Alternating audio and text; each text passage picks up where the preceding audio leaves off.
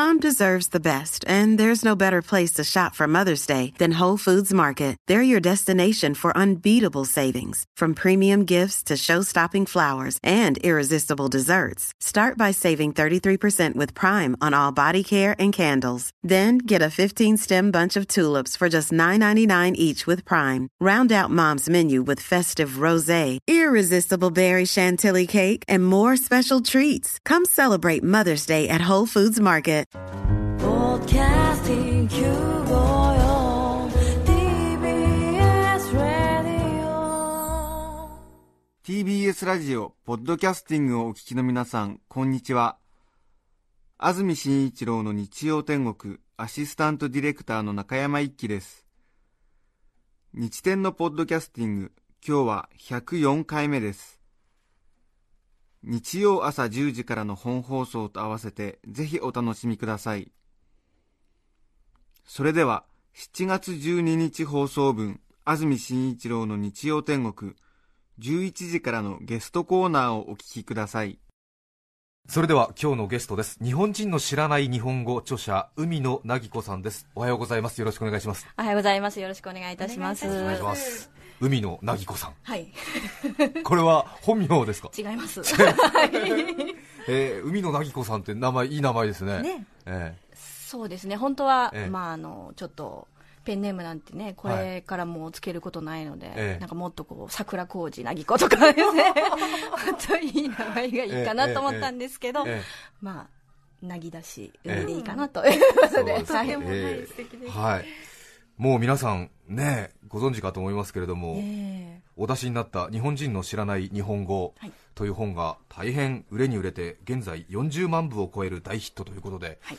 今はね、村上春樹さんの、えー19 1984の上下がいや、並んでないです。1、2に来て、そして3が海野さんの本ということで。いや本当ええ。に書店ではあの同じようにかそれ以上にこう、はい。とてもポップが立ってそうですよね。ええええ。買いたくなる感じになっております、ええ。また1Q84がね、ちょっと売り切れが続いてたので、ええ。当然、ワン、ツーが売り切れだと、3に行くなという感じはありますけれども、海野さんは、えー大阪府のご出身、大学卒業後、高校の国語教師として勤務され、その後、国語教師を辞め、新聞の日本語教師養成講座の広告を見たのをきっかけに、日本語の教師に転職。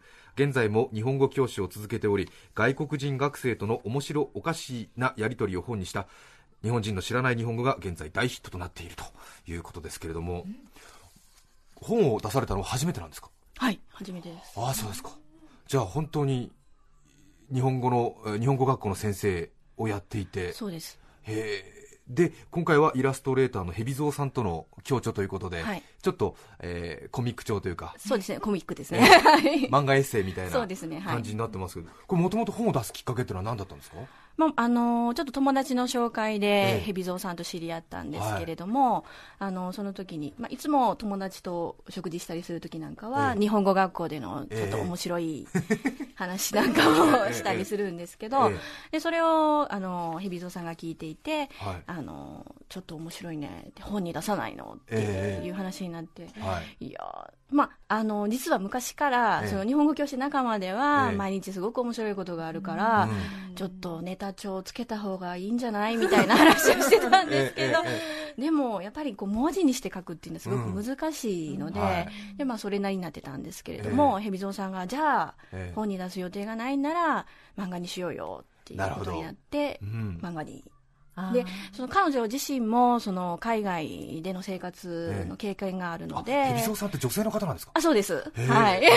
であのまあこうそうそうみたいな感じで、お互いにこう分かり合える部分がはい、ああるしで、まあ、非常にこう漫画をか、まあ、書き慣れてるというか、ええ。そういう4コマ漫画のセンスなんかはいも非常に、で、まあ、何よりもええ。そのギャグのセンスが同じだったというあなるほど、ええ。面白いと思うところええが同じだったので、はい。あのまあ、こういう本にさせていただいたんですけど、はい、えー海野さんはもともと高校の国語の先生、はい、そうです。日本語教師はい。に転職のきっかけは何だったんですか？えーとちょっええ。とそれまで勤めてた、はい。あの高校をまあちょっと事情があって辞めたんですけど、まあ1年ぐらいちょっと遊んでいようかなと思ってた時に、あの、新聞広告で、ええ。あの、日本語教師養成講座の、その、まあお知らせみたいなのが載ってて、で、まあちょっと面白そうだし、はい。で、まあそれまでは、こう、アウトプットというかこう、ええ。自分がこう出すばっかりだったんですけど、ちょっと勉強もしてみようかなと思って、日本語だし、あんまりね、そういう国語とは離れてるわけじゃないので、えもしまた戻りたいと思った時に、何かこう役に立つんじゃないかなと思って、最初はその日本語教師になるという目的ではなく、まあ、勉強しようと思って、養成講座を受講したんです。ああそうですね、はい日本人にね日本語を教えるいわゆる学校の国語の先生はすごくイメージが湧くんですけども要するに日本語を喋れない外国の人を相手に日本語を教えるということですよね。はい。英語で普段は喋るんですか？いえ、もう、あの、まあ、にその日本語の教え方がこう2種類というか、まあはい。あって直接法と間接法というのがあるんですけど、直接法っていうのはもうあの媒介語がないその日本語を日本語で教える。はい。で間接法は、ええ。そのまあその学生さんの使ってる言葉をええ。使って教えるっていうのがあるんですけど、ええ。まあ、一応直接法で 日本語を使ってというのそうですか、はい。じゃあ学校クラスではもうずっと日本語で？そうですね。あの、まあ、ええいろんな国の学生さんがいらっしゃるんで、えその、例えば、英語わからないうんうん。国の方もいらっしゃるので、あそうですよね、はい。ああそうだそうだ。そうですで直接法の日本語で日本語を教えるクラスだと、もう本当にありとあらゆる。そうですよね。英語で日本語を教えるクラスだと英語圏だけだしフランス語で日本語を教えるとフランス語圏だけになる、はい。それでまた逆にいろいろそうですね。いろん人間模様が。はい。えー今教室はどちらなんですか？あ、ちょっとそれは。あ はい。内緒はいえー申し訳ないんですけどじゃあ一体海野凪子さんっていうのはどこの日本語教室の先生かっていうのはちょっと謎になってるわけですね、はい。ねそっかそっかえー、そうですか、えー今は生徒さんは何人ぐらいいらっしゃるんですか？そうですね。ちょっと何人というのはあれなんですけど、ええまあええ、あのー大きな学校だとはい。200人ぐらいとか300人ぐらいとかの学校もあるんですけど、今はちょっと割と小さめのこじんまりした、ちょっとこのコミックエッセイで描かれているのは、あの前の学校のええ話なんですね、で学校が大きいとやっぱりうん。ネームバリューもあるので、うん。いろんなところからこうアクセスしてこられて、ええいろんな国の人が集まりやすいっていうのがありますね。でもやっぱりえあのほとんど8割方は、あの東洋人というか、まうん。あ、アジアの方が多くて、特に中国の方が多いですね。あーはい、ー日本で日本語を学ぼうとしている外国の人ってのは多いんですか？どうでしょうね、え最近は、まあ、あの増えてるとは思うんですね、でも、そのね、経済の状況とかにもやりますので、ちょっとその辺は、まあ、変動があったりもしますけれども、ええはい、そうですか。すごいな。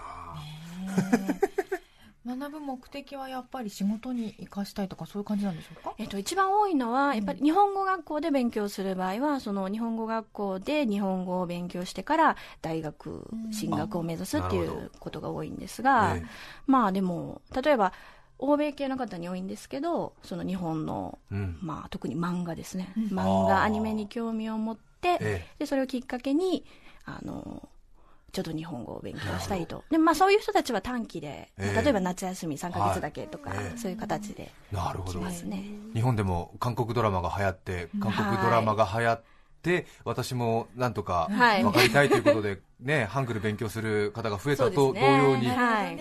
日本のアニメ、はい。漫画がは好きで、はい。それきっかけに日本語という、はい。えーねねやっぱり文化の取っかかりってのは面白いですよね。そうね、えー。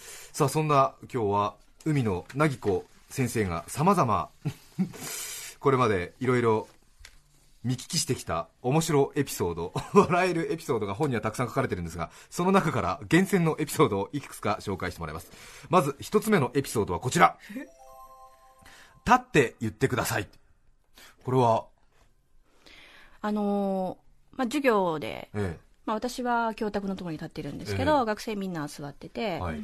で、まあ、こう、ちょっと肘をついた感じで、え先生、それは、みたいな感じで、はい。話をし始めたので、うん、ちょっとあの、その、ことはもうみんなに知らしめたい感じのことだったので、うんええ。じゃあちょっと、たって言ってくださいって言ったら、学生が、たって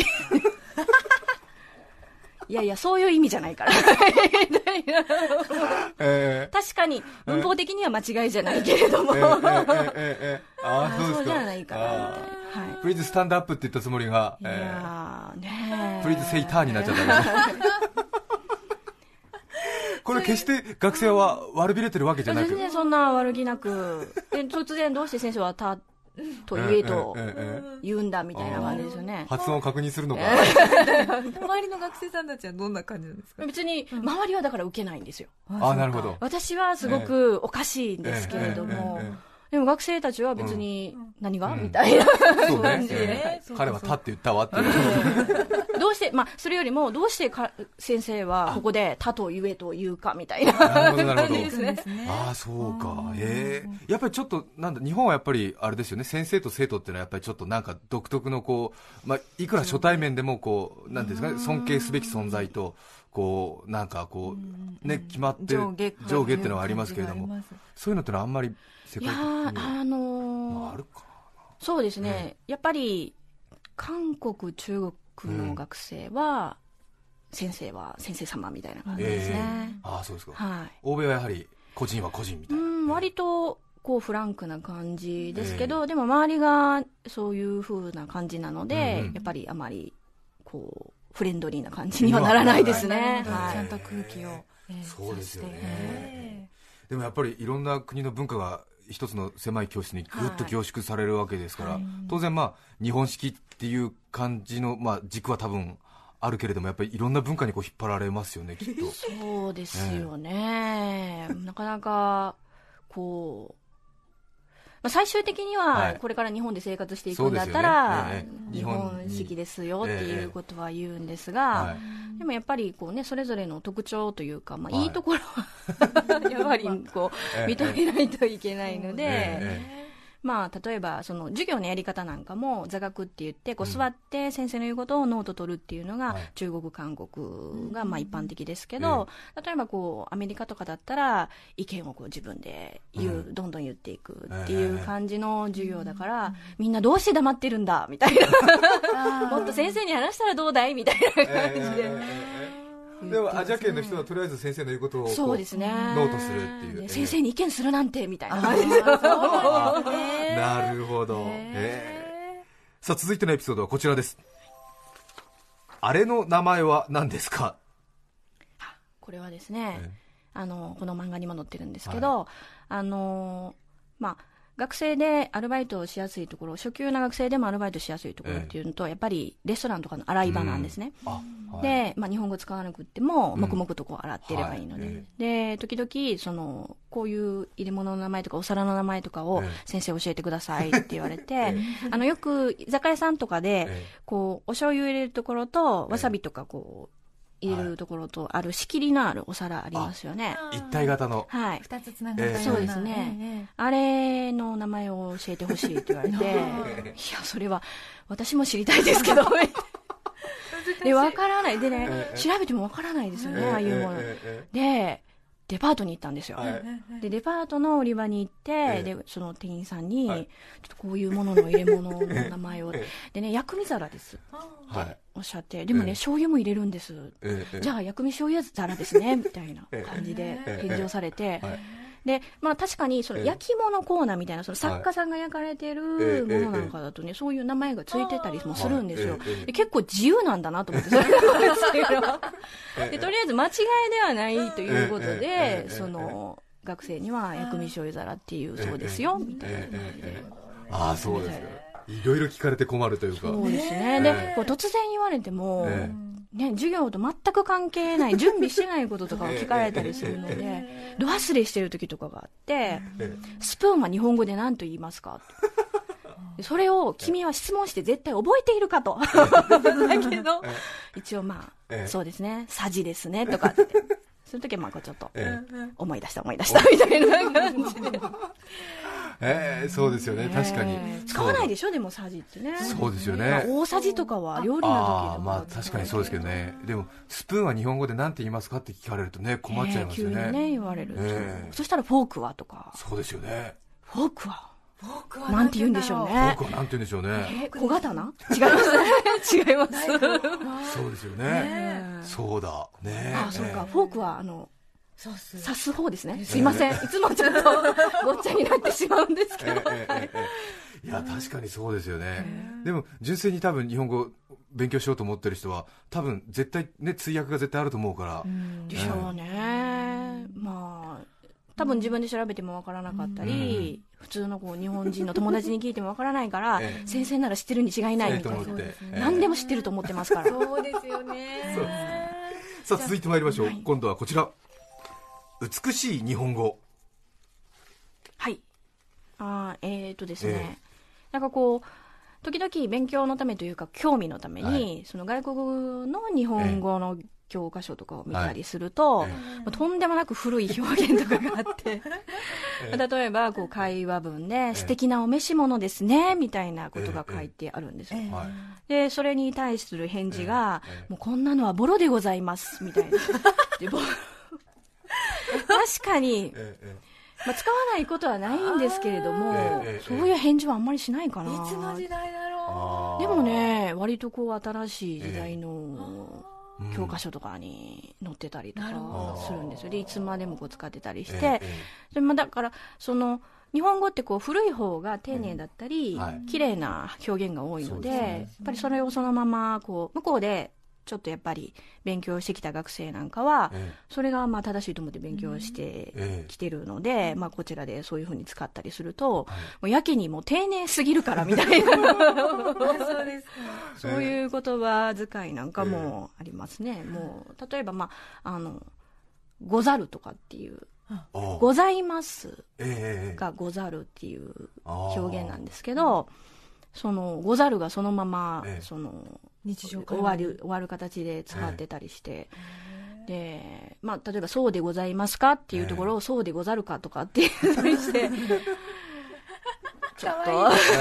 今でもでも本当に真剣に言ってるので、えええええこう笑ってはいけないところが。えそうですよね、えええ。彼らは向こうでね予習ばっちりしてきて、そうですね。これが通じると思って、でね先生に使ってみようっていうそうええ。かそうかそうですよね。気持ちがあるんですよね。そうでございますかって疑問形で聞かれたから、ええ。それを純粋にね、ええ。固定文に戻して、えこれは椅子でござるっていう。えそんな感じですね。もう。笑わないようにするんですか？そういう時はそうですねですよね。でも笑わないようにするっていうのもあるけど、まあ、あまりにも日常なので、ええ。いちいちわた笑っていられないんです。よそうかそうかそうか。えもう普通のそれが日常会話になっているので、ええええまあ、これを読んでくださったはい。読者の方も、えあの先生の学校本当に楽しい学校ですねって、ええ。私は日本語教師をしていますけどそんなことは一度もありませんって、え多分ねもうそれは日常になってるからもう気づかない。んですよなるほど、スルーしてしまってるんえですね、え客観的に日本語ペラペラの人がええ。ちょっと覗き見するから楽しいんだって、そう現場の人たちは、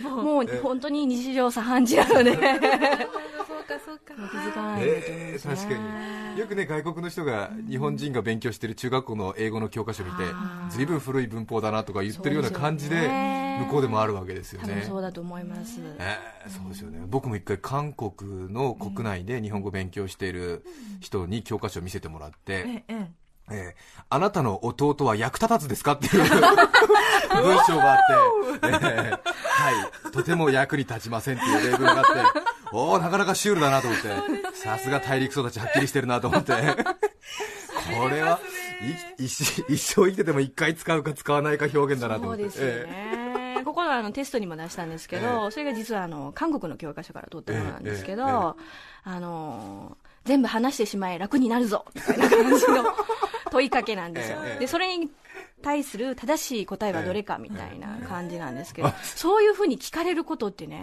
まあ、まずダメじゃないですかそうですよね。え どこで捕まったんだっていう話ですよね。取り調べ室だ。えよくそんな例文出すなみたいな、ええねそうですよね、その全部話してしまえ楽になるぞええ。に対応する正しいやり取りは次の4つのうちのどれかみたいなこといやなんですよ。ね さあ続いてのエピソードはこちらです。死んだ人が隣にいます。これはどういうことでしょうか？ああこれはですね、あの正しい日本語を話しているんですけど、まあ、実はちょっとまあつ通じにくいというか、実際わからないという例なんですけど、はい。まあまあ学生がちょっと新しい家に住んだというので、まあ住み心地はどうですか、みたいな感じの質問をしたときに、はい。えあの、とても便利だし、あの、綺麗だし、うん。いいです、うん。って返事をして、はい。でも一つ問題があります。はい。何ですか、えあの、死んだ人がそばにいます。え？え？新しい部屋で？もしかして、ええ。幽霊、うん。と思って、え、どういう人ですか？窓を開けたら死んだ人がいます。ええ。それは墓場ですから、みたいな感じで、もう。ああでも、確かに死んだ人ですよね。ね。墓にいる人は。ええええで、まあ、それはそうなんだけど、ええそういう言い方をすると誤解を受けますよね。そういうのはこうこういうふうに言いますよ、みたいな。ああそうか。で、別にその本人は怖い話をするつもりではなく、普通にうちの家の横に墓地があるっていうことを言おうとしてだけど、墓地っていう言葉を知らないのであ、死んだ人がいます。なるほどはあ。正しいアプローチではありますよね。そうですよね。外国語で、ええなんかこう知らない単語があるときにええ。外側かですよね攻める。えあちょっと考えさせられますね。とかあれですねきっと母国語をそのままこうなんだ直訳直訳して単語に相当するのをこう持っていくと。うね。ええ。そうなんでしょうかね。そうなったりするとかまあ、その直訳っていうと、その例えば、あの、一番最初、そのマラソンとかで一番最初に走ってる人を何と言いますか、トップと言いますよねって。うん。そしたら、最後は何と言いますか？って中国人の人に聞かれて、うん。ああ、ビリかなっていう話をしたら、そうですか。中国では、えー一番最初、最、一番最初から一番の人という言い方がありますって。ええ。だから、そう直訳するええ。とそうなんですけど、ええ。それのと単語があるっていうことで、でも日本語だとすごく回りくどいですよね。そうですよね。一番最後から一番最初ですって言われたら。まあ、一番最後とか一番最初っていう言葉も変なんですけど、なんかそういうあことを。中国ではビリのことを。そうです。一番最後から一番最初あ。なるほどそうですよね。んえ表現がある。っていうそういう表現があるというますまあ中国語の発音ではもうすごく短い単語があるんですけど。ズバリと。ああズバリとへああなるほどそう言われるとうーんとしか言いよようがないですね考え考えてしまいますよね。よねなんか一瞬何を言われたのか分からない。そうですよね。ああ、なるほどね。きっと、でも中国の人は、なんで日本語にはそういう考え方がないんだろうみたいな。そうね。ですよね。すっごく、あれです、日本人で言うとビリみたいな、そういうものすごくこう強烈な言葉のね。人はこう、なんかこう、ピリッとくる感じの いい言葉があるんだけど、それにはないみたいなああ、なるほど。さあ、海野先生に聞く続いてのエピソードはこちらです。〇〇さん。これは何でしょうか？これはですね、ええある日、その学生に、日本のマリさんは忙しいですねって言われたんです。で、日本のマリさんって言っても、ええ。全国にマリさんいっぱいいるのになと思って、それええあなたの友達のマリさんは私は知らないと思って、マリさんですか、ええ。どこのマリさん？って、え。いつも自転車でうろうろしています。もしかして、おまわりさん？って聞いたら、そうそう、それです。おまわりさん、マリさん、まあ、ち近い、近いかな。っていう。ええそういうなんかこう言葉尻だけというか、言葉尻でもないんですけど、えある部分だけこう覚えてて、はい。こう言ったりする。この、そういうところが多々ありますね。ああそうですか。ええ。それは多分あれですよね。きっと日本人だとまあ言い方きついかもしれない。絶対にしない間違いをするんですね。よくしますね。だから、例えば、先生、日本には辛口は何種類ありますか？辛口何種類って、辛口って言っても、その辛口な言い方とか、ええ辛口な意見とかですか、ええええあとはまあ、その醤油の辛口、甘口とかですか、え違います。うーん、4億円とか、それは宝くじ？みたいな。なるほど。確かに、ちょっとだけ合ってるみたいな。ものすごい連想力が日々求めええまあ、その、慣れ。ですけどね。ね。そうですよね。特にひらがなで日本語書いて、はい。あのスペース空けずに書けます書きますから、ええ。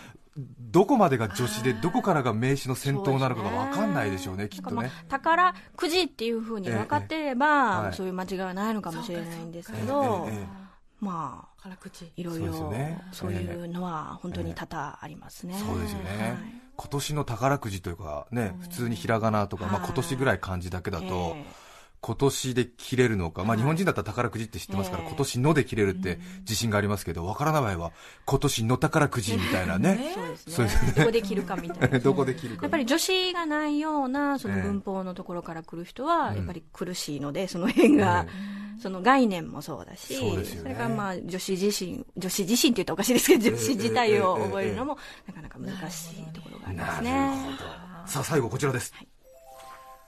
漫画、アニメオタク。これは先ほどもありましたけども、随分最近は人気で、これ目当てに来てる方も多いという。ねはいすごく人気ありますね。特にインターネットが普及してからは、はい。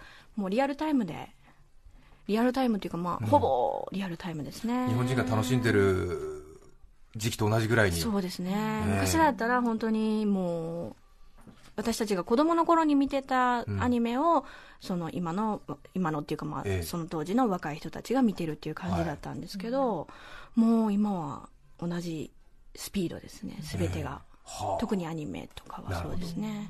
じゃあ、結構質問も相当トップレベルのというか、トップレベルというか、あのお台場にガンダムできましたねっていうニュースに絡めてこう話をするときなんかに、ええ。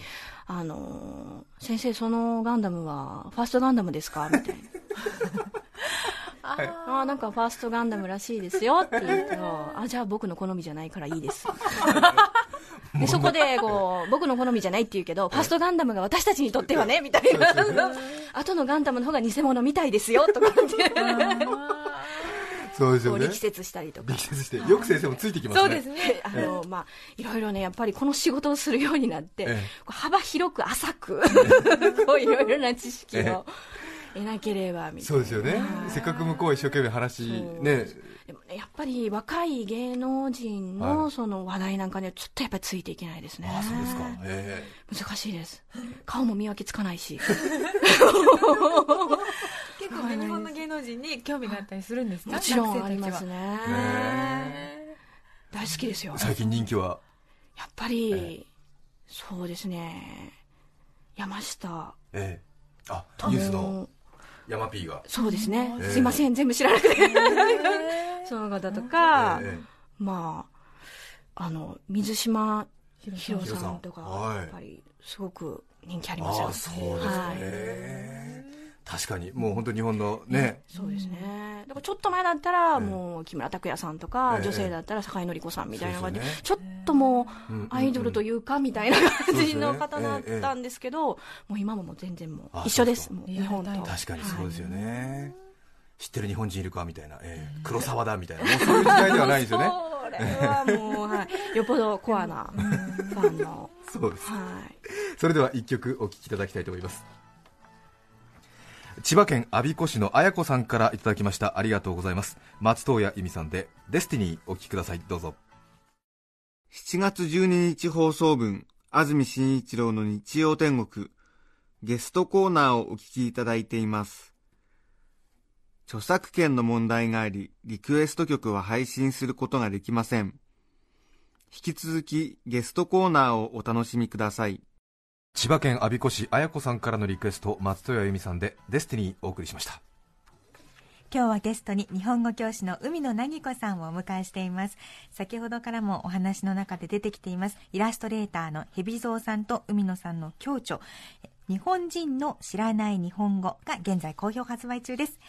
外国人学生の鬼門沈問に立ち向かう海野先生の奮闘ぶりそれから今日ご紹介したお話の他にもたくさんの楽しいエピソードが満載です。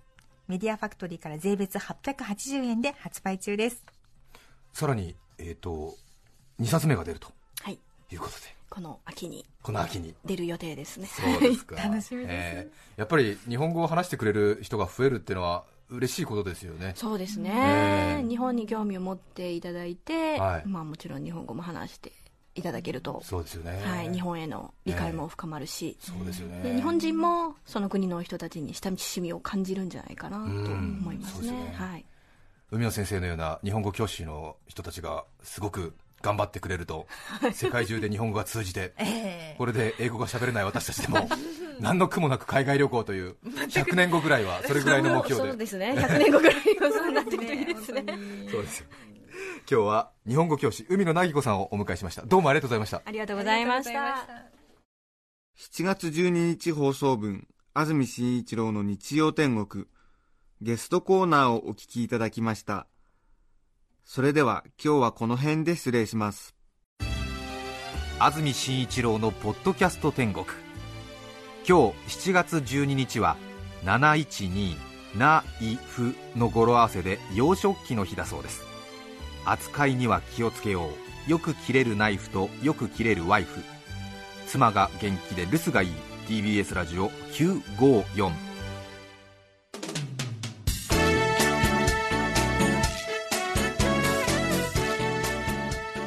さて来週7月19日の安住紳一郎の日曜天国。メッセージテーマは「海と私」ゲストは京都府立大学教授でダチョウ研究の第一人者塚本康弘さんです。それでは来週も日曜朝10時 TBS ラジオ954でお会いしましょう。さようなら。安住紳一郎の「ポッドキャスト天国」これはあくまで試供品皆まで語れぬポッドキャスト。ぜひ本放送を聞きなされ。TBS ラジオ954 for